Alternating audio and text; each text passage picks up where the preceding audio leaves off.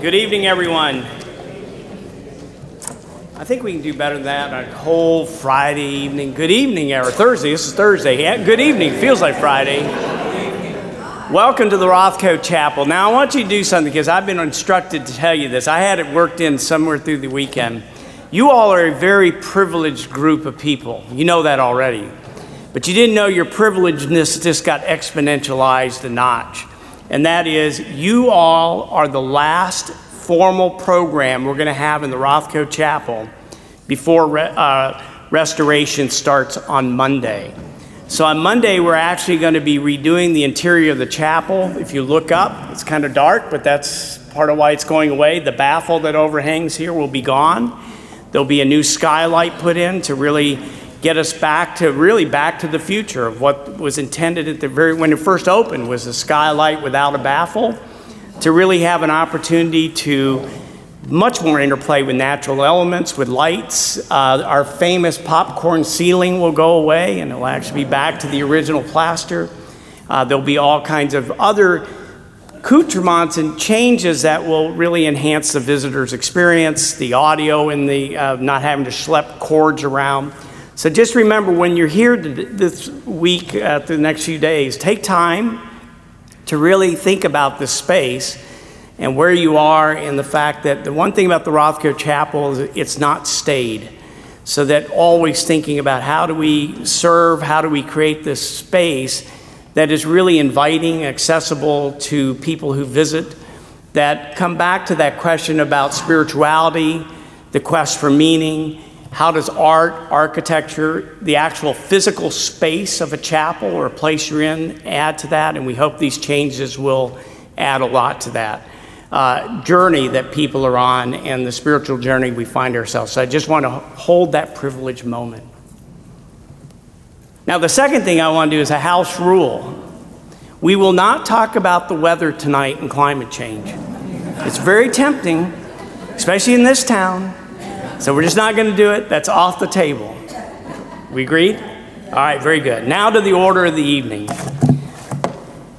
Since its opening in 1971, the Rothko Chapel has lived faithfully into its original purpose to be a focal point for people to gather and explore spiritual bonds common to all, to discuss problems of worldwide interest, and share a spiritual experience respectful of the beliefs, no matter how diverse they are, of all who gather.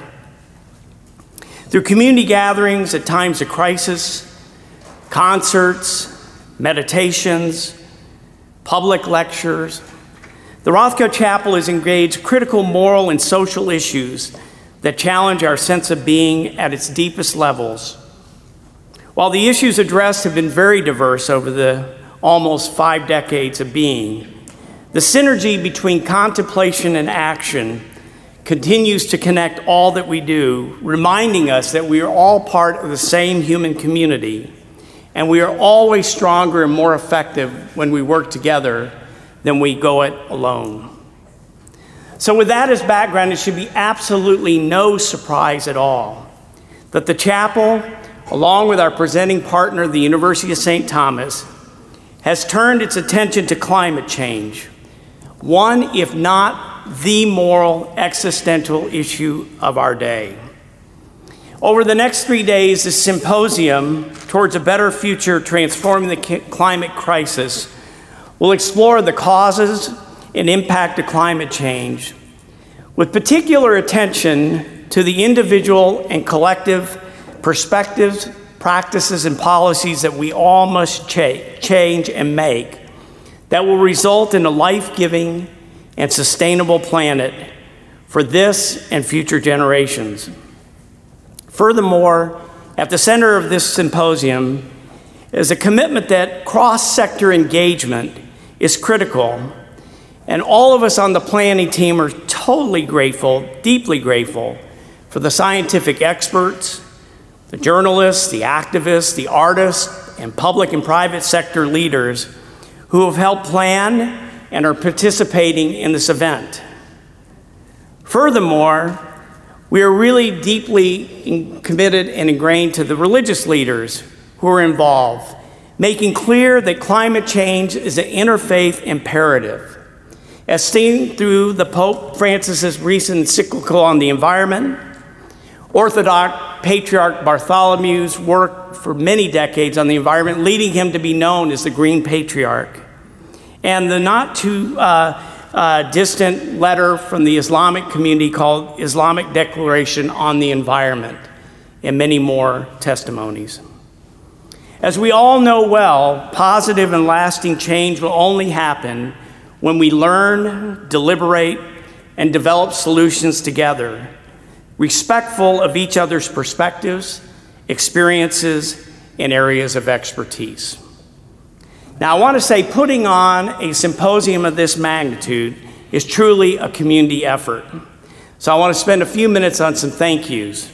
First of all, I want to acknowledge the planning team, and they're noted in your program with special uh, gratitude for Professor Shivas Amin and Father Chris Valka and their colleagues at the University of St. Thomas. Could we give them a big round of applause? Thank you all so much. I also want to thank my colleagues here at the Rothko Chapel, the volunteers, and all the staff that put in an inordinate amount of hours and creativity, creativity and energy to make these happen. And two people I want to lift up. I see one of them. I'm not sure I see the other. But first of all, Ashley Clemmer, who is our program director. Ashley, please stand up. Bravo. And I do see her way in the back against the painting, Kelly Johnson. Um, these two individuals, I can't tell you how many hours and sleep. I think they're dreaming about this now, which is always a good thing, you know. Um, the other group of folks that I really want to, we got to say thank you to, first of all, is the Jacob and Terese Hershey Foundation, the Dudley T. Dougherty Foundation, Elizabeth Hammond Oliver, and Gail and Mike DeGuerin for their generous financial support. Without their support, we couldn't offer this as broadly as we do to the community. We're also videotaping it, recording it. We're going to be taking um, and making a zine or a little report from this. And it's thanks to their report, their support that we're able to really take this from this place and transcend it way out, far beyond the walls of this sanctuary. So could we give them a big round of applause? Thanks for all the support. And I'm not sure Surpik Angelini is in the house tonight.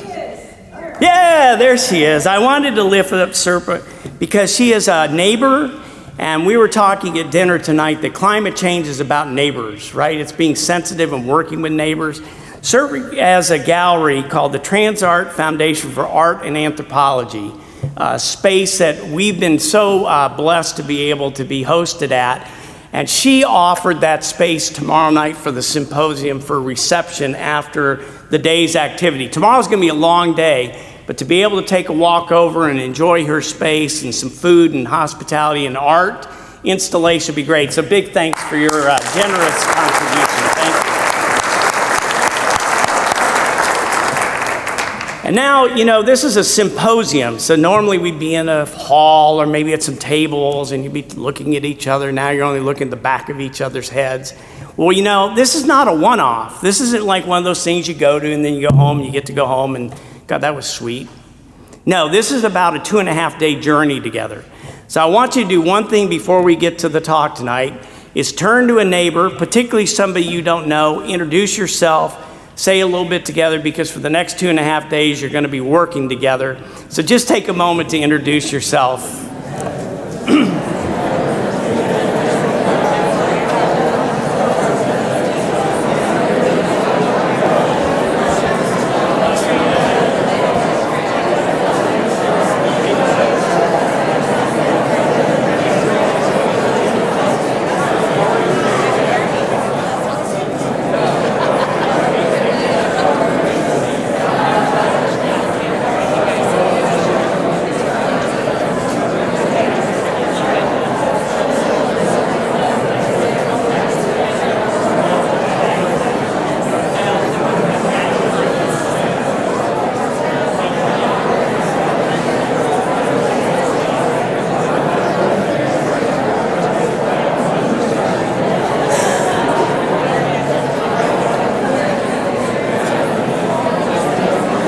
I know this could go on all night. But we're gonna have we're gonna have number numerous times through the next two and a half days to visit over meals, uh, in between and breaks. So I, I just want you to remember that an important part of the work here at the Rothko Chapel is really about building community. And uh, you're contributing to that movement that, again, transcends through this building and out into the world. So thank you for taking the time to just get to know each other, a little, begin that process tonight. So it's now my privilege and pleasure to present tonight's keynote speaker, Somini Sengupta. Her bio is in your program, but I want to read a part of it. Ms. Sengupta is the New York Times award winning international climate reporter who tonight will share stories that she's collected through her writings around the world about the impact of climate change from diverse places. She's a published author and a George Polk Award winning foreign correspondent. I call her a true geographic ecumenist. Having reported from the Congo, Himalayan glaciers, the streets of Baghdad, Mumbai, and just back from Costa Rica, California via Costa Rica. I mean, she's just such a great traveler. As a Times United Nations correspondent, she reported on global climate changes and women's rights and war, very diverse on that front. She grew up in India, Canada, and the United States, graduated from the University of California at Berkeley. Following her remarks, we'll have a time for short time for a little Q&A with, with you all. And then afterwards, we'll have a, as we usually do at programs, a plaza uh, time for reception and more time for conversation with Somini and with each other. Now, one request before she gets started with her remarks. One thing to be really attentive to each other, to Somini, to the space that we're in. Would you please silence or turn off your cell phones and please refrain from taking pictures? We are documenting this evening, as we will throughout the uh, uh, climate change symposium, so there'll be online, there'll be video, and things that you can enjoy more. So, with that, Somini Sengupta.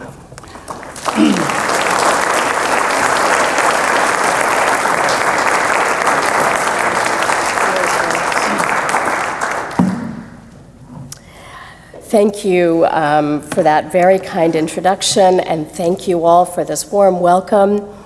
Um, I have to uh, ask your forgiveness in advance for this froggy, groggy voice. Um, I am not infectious. I have finished my round of antibiotics, but I just don't um, feel and sound so well. Um, I want to read to you a short excerpt from one of the first stories that I wrote when I started on this beat. It's from northern Kenya, uh, near the border with Ethiopia in the Horn of Africa, and it's from around this time last year. I'll just read a little bit from it. These barren plains of sand and stone have always known lean times times when the rivers run dry and the cows wither day by day until their bones are scattered under the acacia trees. But the lean times have always been followed by normal times, when it rains enough to rebuild herds, repay debts, give milk to the children, eat meat a few times each week. Times are changing, though. The Horn of Africa has become measurably drier and hotter, and scientists are finding the fingerprints of climate change. Early one morning, on the banks of a dry stream with the air tasting of soot, I met a grandmother named Mariao Tede standing over a pile of dark embers making charcoal. A reed of a woman who doesn't keep track of her age, she said she once had 200 goats, enough to sell their offspring at the market and buy cornmeal for the family. Nothing much grows here, so raising livestock is the main source of income. It has been for generations. Many of her goats died in the 2011 drought, she said, then many more in the 2017 drought. How many were left now? I asked. She held up five fingers. Five. Not enough to sell, not enough to eat, and now in the dry season, not even enough to get milk. Quote, Only when it rains, I get a cup or two for the kids, she said. Four severe droughts have walloped this region in the last two decades, a rapid succession that has pushed millions of the world's poorest to the edge of survival. I spoke to Gideon Galu, a meteorologist in the capital, Nairobi. Rainfall is already erratic here, he said. Now it's getting significantly hotter and drier. Quote, These people live on the edge, he said. Any tilt to the poor rains, and they're done. I read to you from the story because it distills for me the lessons that I am learning as I try to write about what it means to live in this remarkable moment in human history. What it means to live in a climate with a climate that we have changed. There are four lessons that I'm learning, um, and I want to just share that with you. Lesson one we are living on a hotter planet already, it's affecting all of us, some more than others. Two, we humans are responsible, some more than others. Three, the consequences are enormous. The consequences for ordinary people, like the ones I met in northern Kenya, and the consequences for the global economy, for global politics. Lesson four we can fix it, sort of, some more than others. So let's talk about um, each of these lessons one by one. One, we live on a hotter planet already. You will hear scientists often say that we are nearly 1 degree Celsius or 1.4 degrees Fahrenheit hotter on average than before the industrial age. What does that even mean? You know, 1 degree, it's a it sounds like not so much, right? But that's an average. That's an average global temperature with a very, very long tail. So, what does that mean in real terms, in human terms? It means hot days are hotter, hot days are more frequent, nights are hotter, which is important because nighttime is when our bodies and also plants have a chance to cool down. And so, hotter nights can be really debilitating and potentially very, very dangerous. Last year, when a whole bunch of places beat their own heat records, places as different as Norway, Pakistan, Hong Kong, Algeria, Los Angeles, I was writing a story about this and I was tempted to ask, you know, is this the new normal? And I spoke to a number of scientists who said, hold up, not so much new normal. You know why? Because temperatures are still going up expect to see heat records broken again and again and again. Forgive me, I'm just going to take a little pause here and just very briefly talk about weather versus climate. Because I think some people genuinely, and some people politically, um, wonder when there is a unusually cold day or a cold week like the one we had in the Northeast and the Midwest recently, you know, there's a temptation to wonder where's that global warming that you guys were talking about? Well, Weather and climate are different. One scientist described it to me like this Weather, think of it as the clothes that you might be wearing today, think of climate as your entire wardrobe. If it is cold one day or one week, unusually cold, that does not mean that climate change is not measurably happening. Um, as one of my colleagues wrote recently, if a very rich person um, digs in her pockets and has no change that day, that does not mean that she or he is not rich. And winters, even with these unusually cold spells, winters have become warmer in the last 30 years in the United States. Some of the coldest parts of the country have warmed up the most. And then there's the global part of global warming, which is that 20 of the warmest years on record have all been in the last 22 years. There's a very clear long term trend line here. Most worrying, perhaps, to scientists, the Arctic is warming very fast, much faster than the planet as a whole. The Arctic is warmer over the last five years than at any time since record keeping began in 1900. Why is that important? Because what happens in the Arctic doesn't stay in the Arctic. It impacts weather patterns, and particularly extreme weather uh, far, far away from the Arctic because it um, influences what scientists are, are now finding. Um, it influences atmospheric circulation patterns, and even that cold spell, that unusual cold spell. Um, there was some uh, new research that suggested that that too was linked to the warming of the Arctic. Oceans are warming uh, measurably and expanding. Sea rise. Um, can be felt up and down the eastern seaboard, of course, uh, and in places like Bangladesh, which is right across the border from where my family comes from in the east of India. Uh, in Bangladesh, entire villages have been uh, sinking into the sea because of sea rise.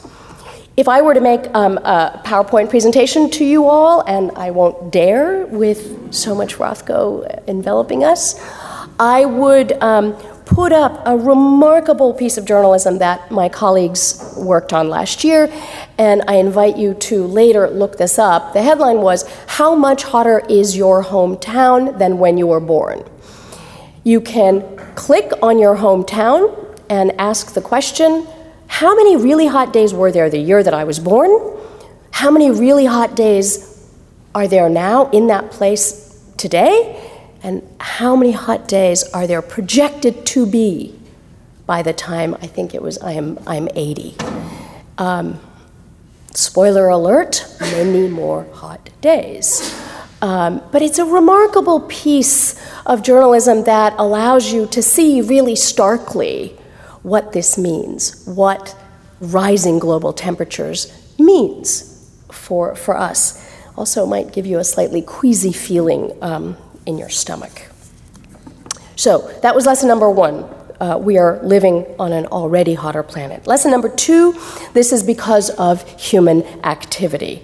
The science is unimpeachable on this basic fact.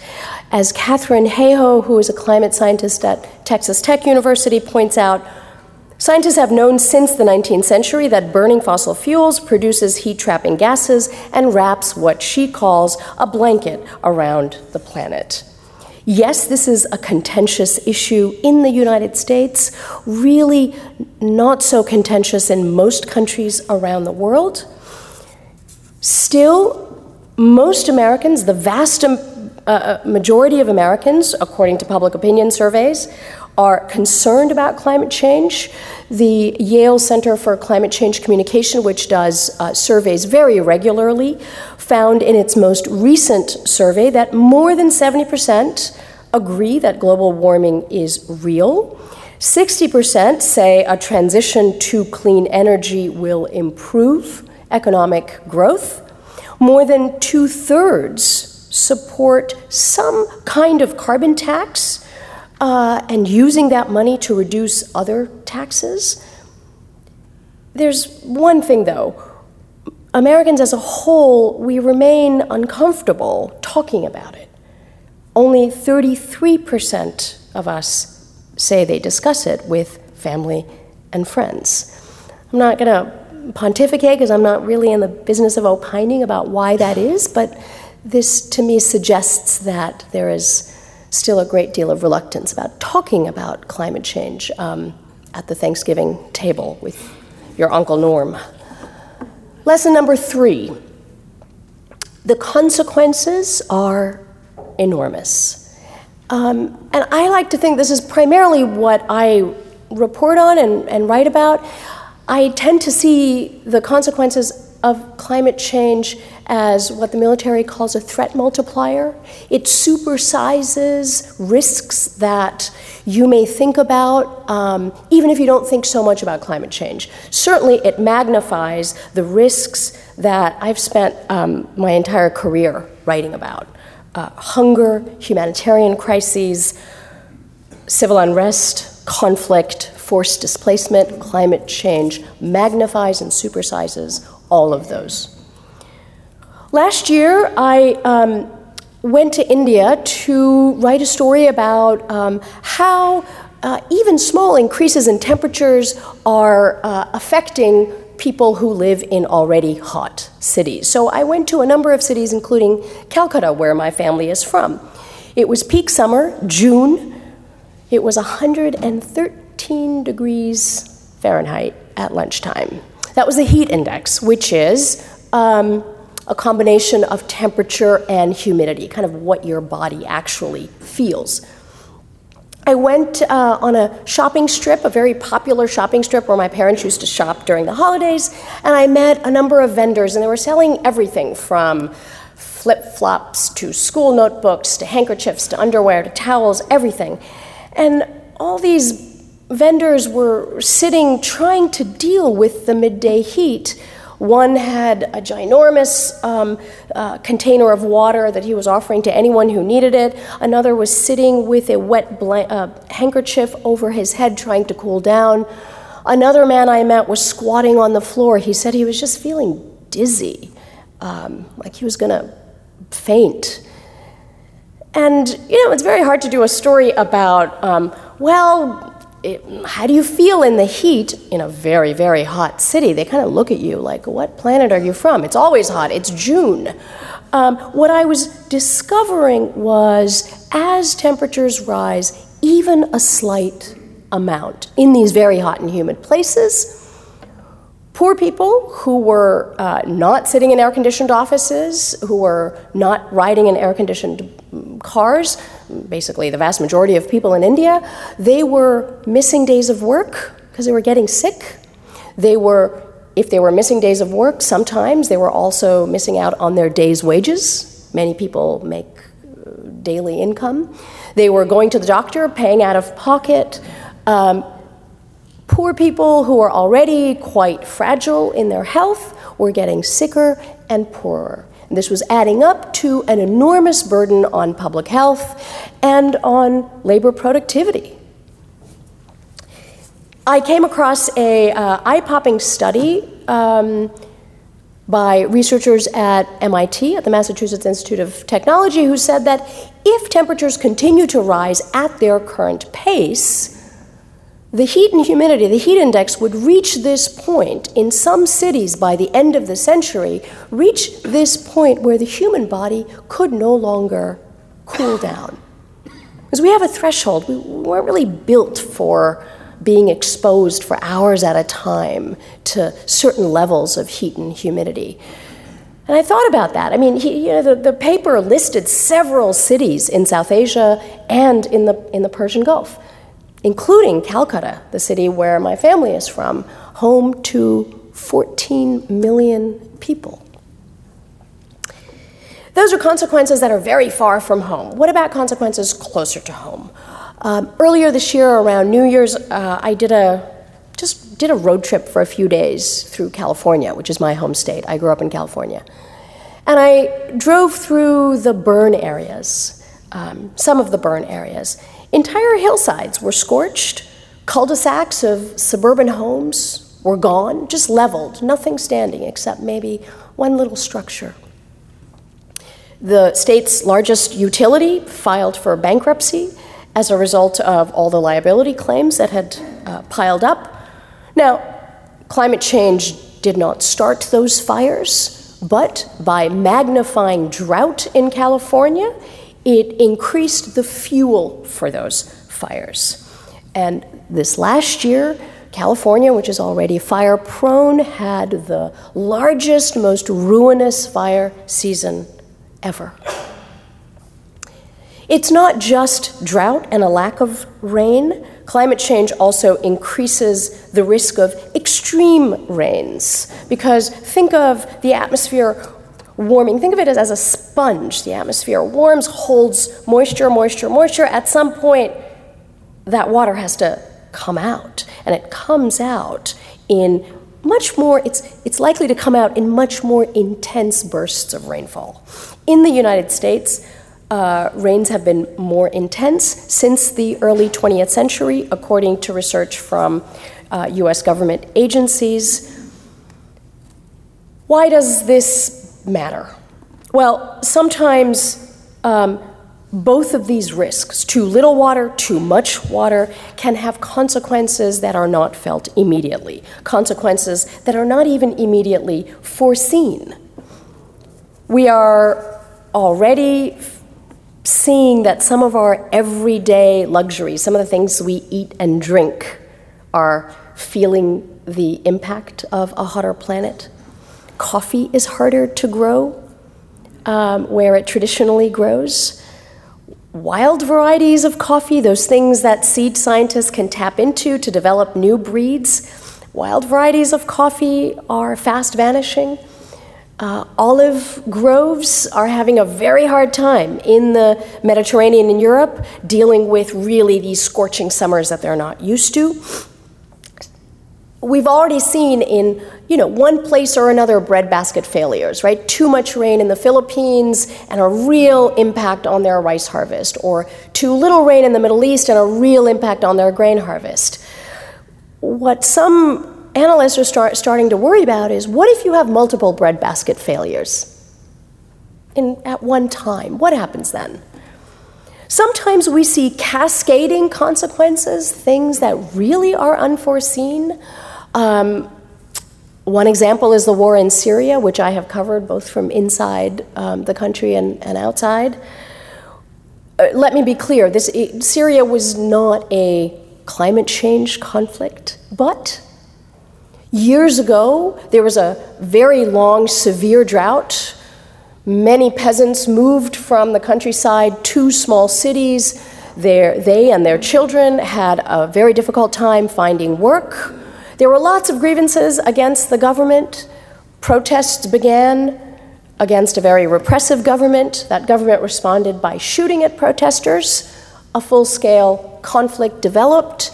Um, and of course, the, the most devastating uh, war that, um, that certainly I have experienced. It's a threat multiplier. Conflict change magnifies and supersizes many of these risks. The Pew Research uh, Center did a, a survey recently of 26 countries around the world and asked, What are the major threats to your country? In half of those countries, climate change was the number one risk cited. Um, in the United States, it wasn't the number one risk, but it was among the top three. I often think of this moment that we're in. Um, uh, I often think of climate change as a speeding train, a racing train. It's already left the station. The process is well underway. When some of the tipping points are, we don't know, and we may not know until they've already happened, according to the scientists. This train has left the station, it is racing very, very fast um, towards a cliff taking all of us with it. It's racing so fast that the most recent uh, UN panel of scientists report said that we have a very, very short window to slow down this train. Um, that window is 2040, which is, I, I have a 10 year old kid. You know, by 2040, she is barely um, in her early 30s, just kind of starting out in life. Um, the window is very, very short. And that is, of course, what the Paris Agreement, this landmark um, agreement, uh, hailed as a huge diplomatic achievement in 2015, that is what it's designed to do slow down that train. Um, keep levels of warming to what the scientists called well below 2 degrees Celsius. What that really means is, you know, keep the train from going over the cliff, um, avert the absolute worst impacts of climate change. How are we doing on that? Um, global agreement, uh, not very well. Uh, the, U- the United States, of course, is the only country to announce that uh, it is pulling out of the uh, Paris Agreement. It is still technically in. That's just the way the agreement works. The end of 2020 is the earliest that the United States could actually be out of the deal. Um, the United States is nowhere close to meeting its Paris Agreement targets, and to be fair, nor are uh, many, many big industrialized countries. And even given everything we know from the scientists, greenhouse gas emissions are continuing to rise. They rose last year. So, lesson uh, four, last lesson um, can this be fixed? Can the speeding train be slowed down?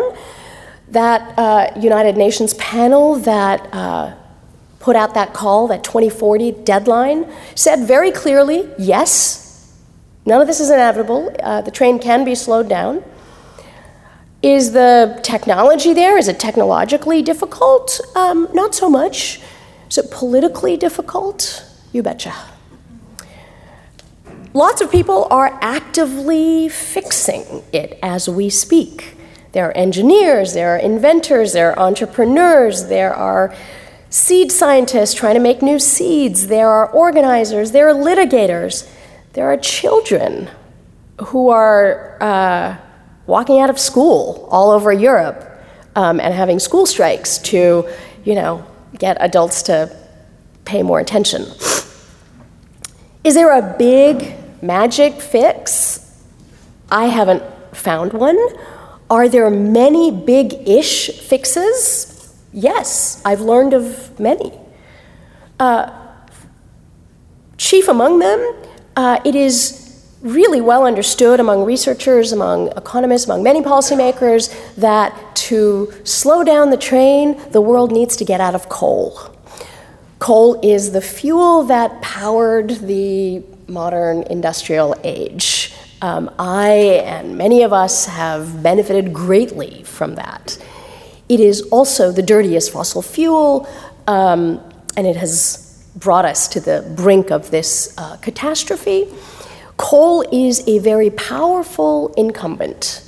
So while it is going down in many parts of the world, coal consumption is absolutely going down very, very uh, quickly in the United States. It's also going down in Europe, in mo- most of Europe. It is still um, very high in Asia.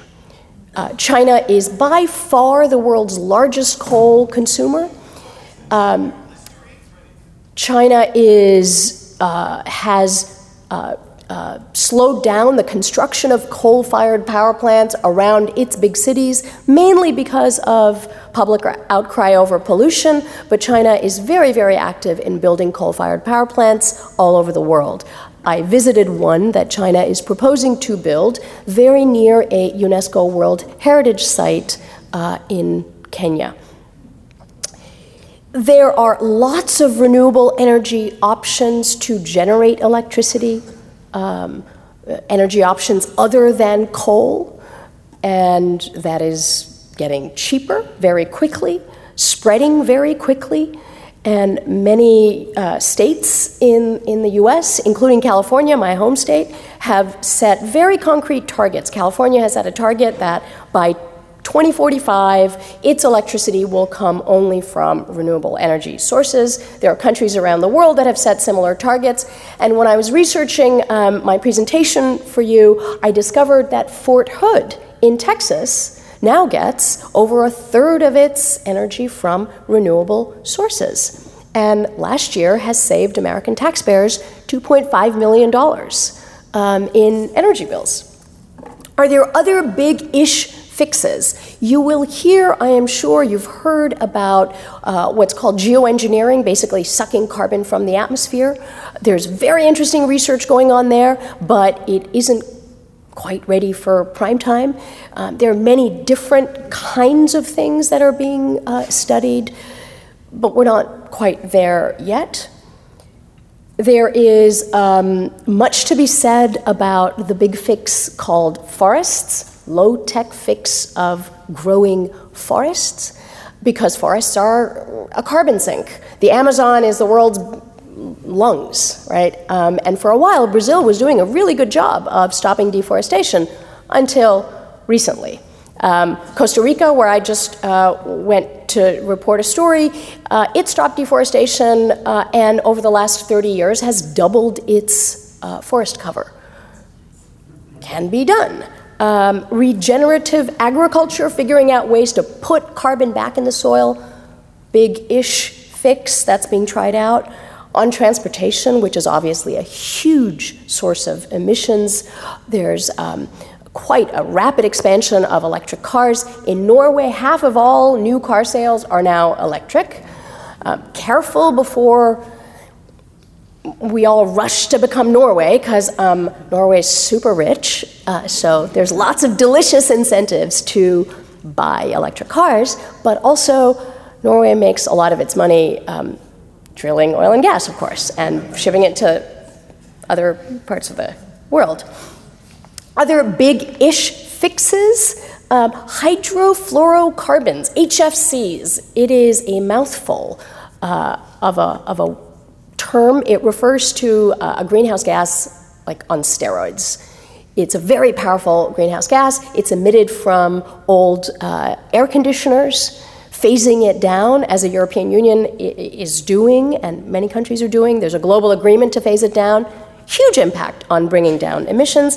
Finally, um, not finally, low hanging fruit uh, in bringing down emissions, food waste. Food waste accounts for a lot of methane emissions. Why? Because we throw, we buy too much in, um, in, in, the, in the first world, we buy too much food, or we get these ginormous plates of food that no human being could possibly eat, and a lot of it goes into the landfill methane emissions. In uh, the developing world, a lot of food waste comes because um, there's not good enough transportation from farm to, um, to the supermarket.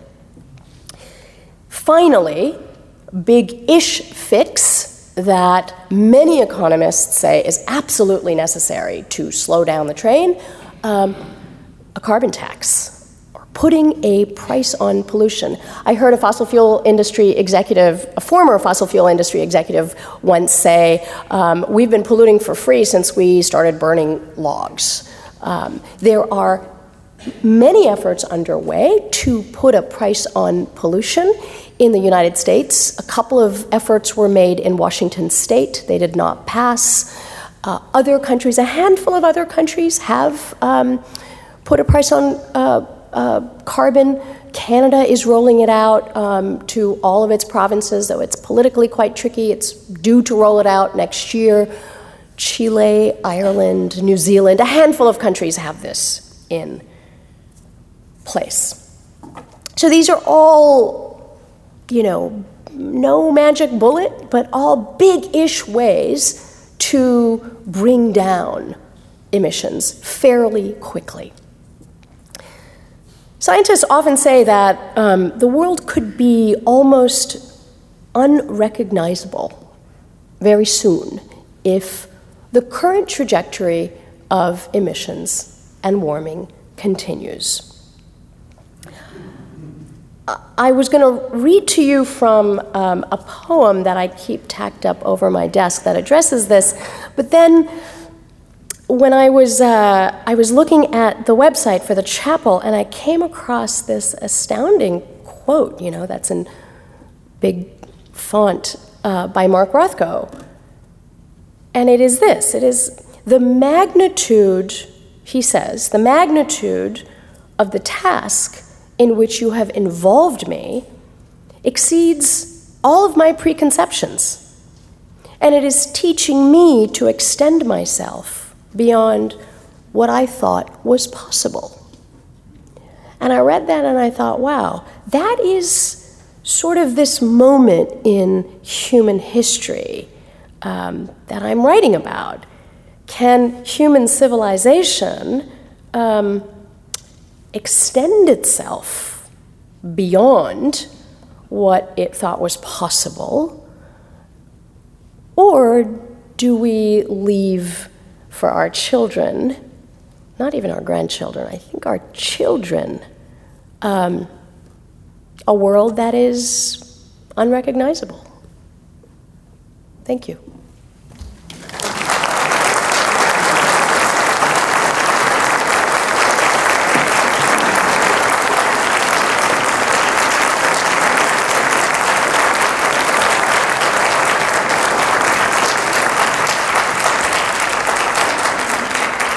Did that without hacking and coughing into the mic. Um, I would welcome um, a few questions, though I'm not sure how long my voice is going to hold up. Shall I just call? I'm going to start back to front.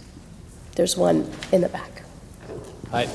Uh, this is a, a, maybe a dumb question, but there are, in, no, there are the, no such things as dumb questions. I'm a US, reporter. in the U.S. news media, we always talk about degrees in Celsius, and it feels like it just confuses the issue because nobody thinks about Celsius.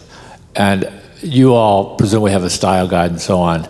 And why do you think this is? Because it, it, it feels like it's part of the problem of communicating the hmm. dimensions of the challenge ahead. Look, I think it's um, difficult to understand uh, what really does one degree, two degrees Celsius mean? The reason why it's expressed in Celsius is that is what most of the world uses. Um, we are outliers in using Fahrenheit. Um, we're quite, quite unique. Um, but I do think, I mean, the broader question is how do you, and that's what I guess I try to do and my colleagues try to do on the New York Times climate uh, desk is to explain what this means um, and explain the science and explain what that means for ordinary human beings. That is our mission, is to explain stuff um, to the world, including stuff that um, people may not want you to know.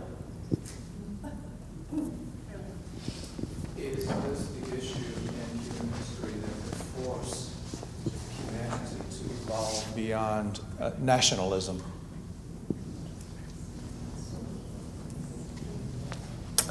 Yeah, uh, could, is, could this be the issue that forces humanity to evolve beyond nationalism?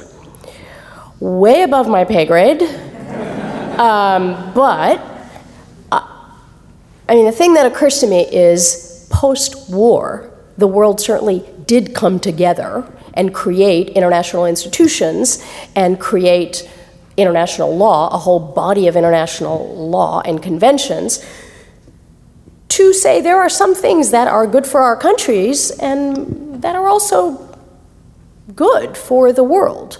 Um, I'm not sure that that was beyond nationalism. I think there was um, a recognition that uh, there's a, a, a set of rules that every country agrees to abide by. That is also precisely what the Paris Agreement is designed to, to do. Uh, the Paris Agreement has its share of critics. Remember, every country gets to set its own targets. It's completely voluntary, right? So the United States says, mm, I will reduce emissions by this, this much by this date. Um, India might say, well, I am still a developing country. I'm not going to reduce my emissions, but my emissions will, will peak uh, or has some other metric. These are voluntary targets designed to um, slow down the speeding train.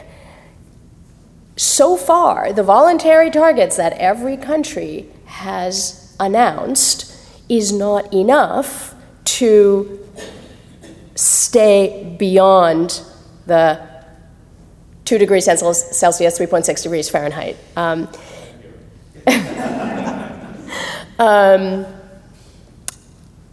and even those goals, many countries are not meeting. This question in the front.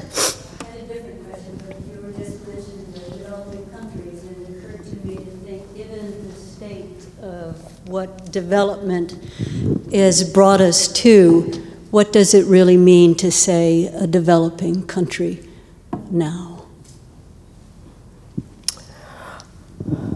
Yeah, I'm not sure how. Um, you know, I suppose countries would define it, you know, slightly differently. I can tell you that um, anecdotally, you know, I've been to a village without electricity um, and no running water. And it's no fun. And it's particularly no fun for young girls who have to travel very far um, to get water, often place themselves in, put themselves in harm's way. It is no fun for children to not be able to uh, do homework at night. It is no fun not to be able to have a fan on the most stifling afternoons. And it's certainly no fun not to have something like a refrigerator to, you know, have milk and eggs. Um, so to have those fruits of the modern industrial era makes a real difference in people's lives. And I've seen it when electricity comes to a village. I've seen what happens, and it is remarkable. It is particularly remarkable for children. So, hand over here. Um, you know anything about the Energy Innovation and Carbon Dividend Act. You mentioned carbon tax as being one of the most efficient ways to handle this problem. Um, and there, there's actually a bill in Congress right now, bipartisan, called the Energy Innovation and Carbon Dividend Act, H.R. 763. And it starts with a carbon tax of $15 a ton, increases 15, uh, $10 a year. And it, many studies have been done, it shows it reduces carbon uh, production by about 40% by 2030. So, it, it, and it just doesn't get much press. I mean, you got the Green New Deal, it's getting a lot of press. And this is, this is actually bipartisan. It's in the Congress right now. So I'm just kind of curious if, if, if you're familiar with that. I am. I am neither a proponent nor opponent of a carbon tax. I am telling you what I hear economists, um, including a Nobel Prize winning uh, economist, uh, say is necessary. The bill that you are talking about, um, I believe we wrote a news story when it was introduced. We've certainly um, written stories about the Washington state uh, ballot effort. And I bet we're going to write about it when this bill comes up, if it comes up for a vote. But I, I do think that it's really, it's quite interesting. It, it will be interesting to see whether this legislation um, will, will make its way through Congress in a different way than has been the case in the past, right? Uh, there is even some, my colleague Coral Davenport wrote a story today that um, you will see about debates um, within the Republican Party and within the White House about um, the politics of, of denying basic science. It was a very, very interesting story. Now, not everyone will agree on the policy measure, um, but I think it will be and, and while it is a, a bipartisan bill right now, I bet it will be politically pretty contentious if uh, and when it moves through Capitol Hill. There's a question back there. Uh, thank you so much for your talk. I have a question, and I, I want to preface it by saying this question is not in any way to, to shame you. I think the, the work that you do and that the climate team does is incredibly important. And in order to bring the story of the consequences of climate change from around the world, you have to travel around the world. And so I wonder if the New York Times or the climate team in particular does anything to compensate for the carbon footprint of their travel, if you purchase carbon offsets, anything like that. I think it's an excellent question. Um, I try to be very uh, aware of when I have to make these long trips, how many stories do I get out of them. Um, I'd like to think that I'm sharing that uh, footprint partly with my readers, but I do think it's a really important issue. Um, I do not personally um, offset it, and um, as far as I know, when and yeah, as far as I know, I don't think that the New York Times offsets my carbon footprint personally. Um, but I think I do think it's an excellent question and one worth thinking about. Aviation fuel is um, is a huge part of our um, of our emissions picture. I also think that when we get hung up on one thing, like the carbon footprint of flying, I think we're sort of a little bit missing the forest for the trees because there are, as I said, a number of biggish solutions. Last question over here.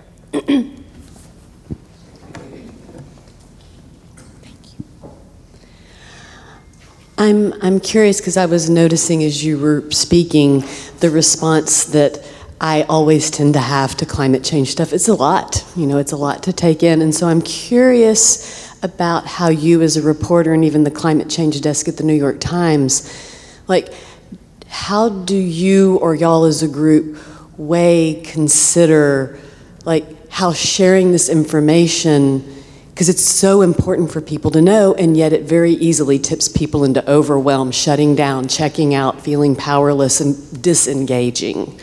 And so I'm curious as you cover this and you provide this crucial information, what, what considerations do y'all give to that? How do you weigh that? How does that play into your reporting?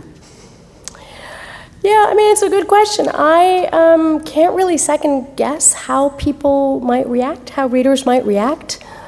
Our mission, my mission as a journalist, is to explain the world, tell the truth, bear witness.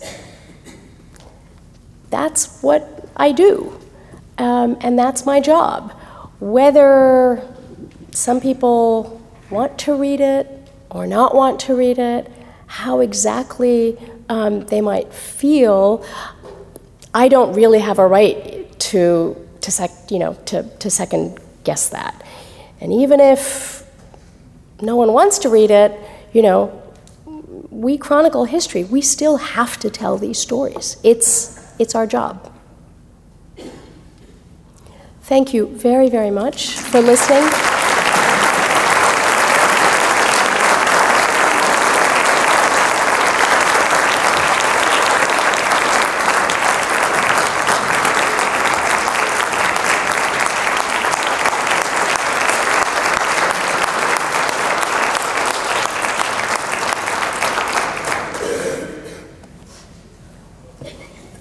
How you did that with that infection, I had it a few weeks ago. I think you did it because you have a calling. Your last point is very uh, telling that it's a calling, and something about calling transcends measurements, temporal results, something it's about bigger than all of it. And I think we feel that passion, and thank you for sharing this evening.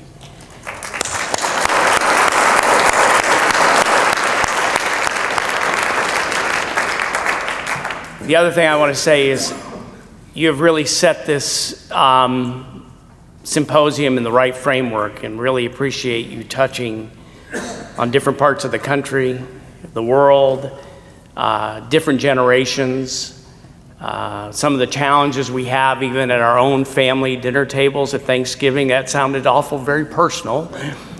Uh, you've really set the framework, and I really want to thank you because as you know, and you look at your program over the next couple of days, many of the words that you used, you see in this program, many of the constituents in different perspectives. So, Somini, thank you for that. So, we're um, around the eve of taking a break from this place and going outside. One thing I will say, I say it all the time, as we leave here in this world of Mark Rothko paintings and Philip Johnson architect and all these feet and walkers and wheelchairs that have traversed these, these tiles here with all the things that people bring in to this place. We leave here and we see Barnett Newman's iconic broken obelisk dedicated to the life, memory, and living legacy of the Reverend Dr. Martin Luther King. Which for me personally reminds me that the work that we're about, I use that word contemplation and action, right? That sense of the inner transformation, but left alone is not complete. And I think action without reflection is not complete. So here at the chapel, we have a place to put that into really um, uh, real time in real ways. And as we said, the conversation and that sense of building movement, we as we move out onto the plaza for those who can stay, enjoy the conversation. I now want to ask my colleague Ashley Clemmer to come up and just give us a little quick uh, walkthrough for tomorrow uh, so that uh, we understand what the, uh, the order of the day will be and kind of the flow. Thanks.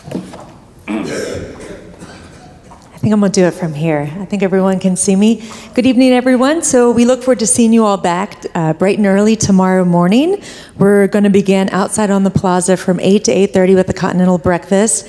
And then we'll begin promptly at 8.30 for a morning observance, which will start outside on the plaza and then make our way inside. Um, and then we'll continue on with various activities until 8.30 p.m. tomorrow night. So it will be a long day. Um, this is going to be your trusty guide for the entire weekend. So please make sure you have one of these and you hold on to it. And with this, you'll see all of the schedules, everything that's happening, and the various locations. So, with that, I want to welcome you guys outside on the plaza for a reception and wish you safe uh, travels back home tonight. I hope you stay warm, and we'll see you tomorrow. Thank you all.